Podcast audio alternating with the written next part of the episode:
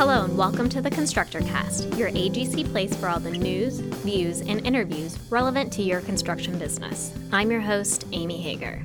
With me today to talk quickly about the OSHA crane operator requirements is Kevin Cannon, Director of Safety here at AGC.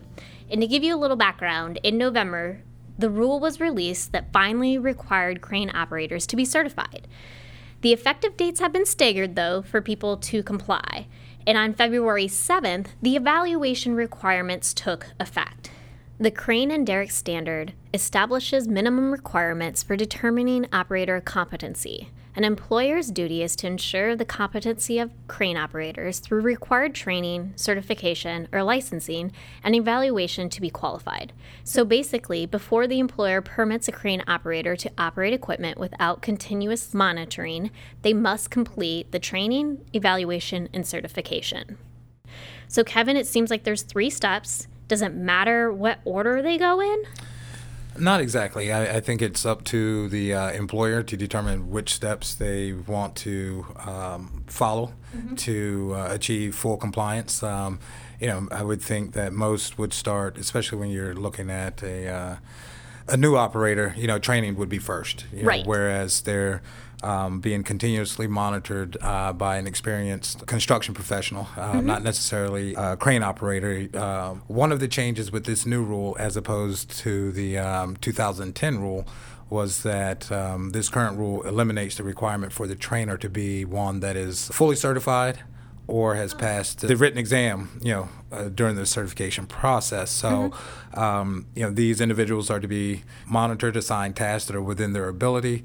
Um, there are some um, limitations on what they can perform unless they are certified. Again, you know, you have uh, uh, the option of, uh, you know, achieving compliance through, you know, whatever sequence of steps you see fit. So mm-hmm. there are occasions where you might have an operator in training who is certified but not yet evaluated, so they're still okay. considered as an operator in training.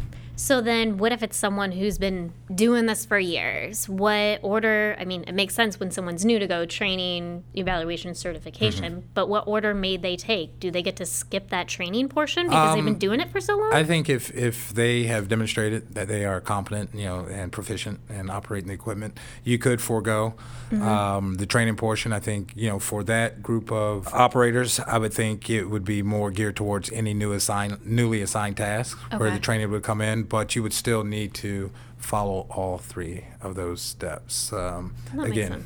So AGC has provided a comprehensive summary of this latest latest rule. So hopefully that's helpful. But I think what I'm really interested about is the sample form for documenting the crane operator evaluation. Can you tell us some highlights of that sample form? Um, you know, it's not really anything super fancy. Yeah. Um, I think what we're asking is just what you know the bare minimum requirements that OSHA um, has identified as. Uh, uh, information to be collected, you know, during the documentation process, and you know, evaluator's name, operator's name, uh, configuration of the equipment, um, evaluator's signature and date.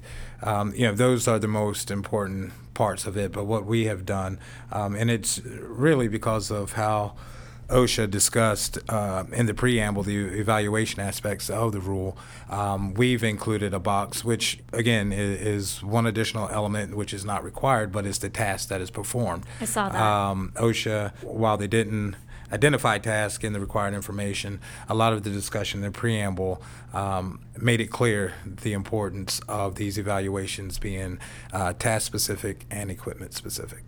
And so, just looking at the form for you listening, they're looking for operator's name, operator's employer, evaluator's name, the make, the model, the configuration of equipment, like Kevin said, and then task perform. And then clearly, um, the ev- the evaluator needs to sign it.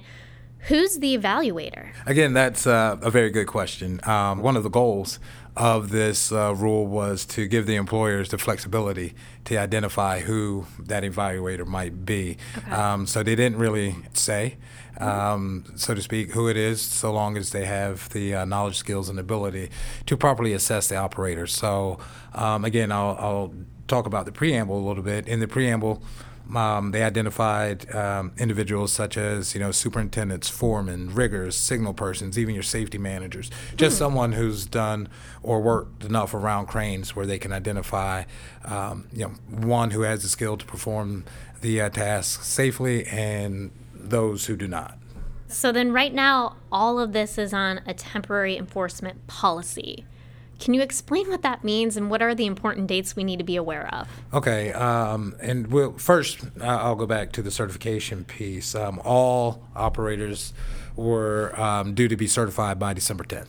Okay. Um, of 2018. So if That's you fast. haven't, yes, it's fast. Uh, um, and again, that is the individuals who are operating, you know, without supervision.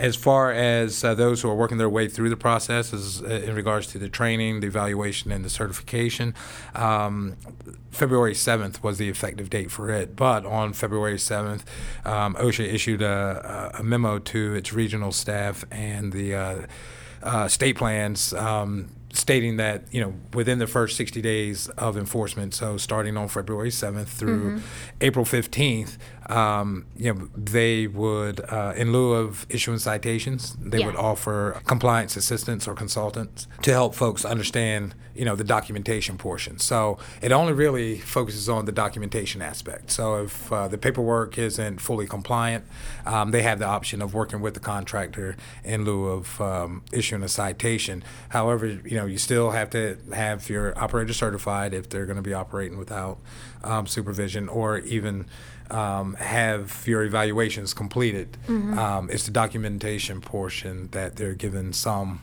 flexibility or Leeway. leeway on. So then, after the April 15th deadline, Every- what does that mean?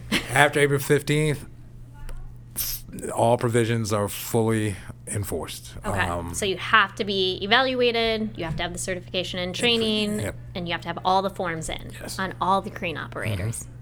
That makes sense. Well, Kevin, hopefully uh, this breaks it down a little bit more for our listeners today. I want to thank you all for listening. This has been the AGC Constructor Cast.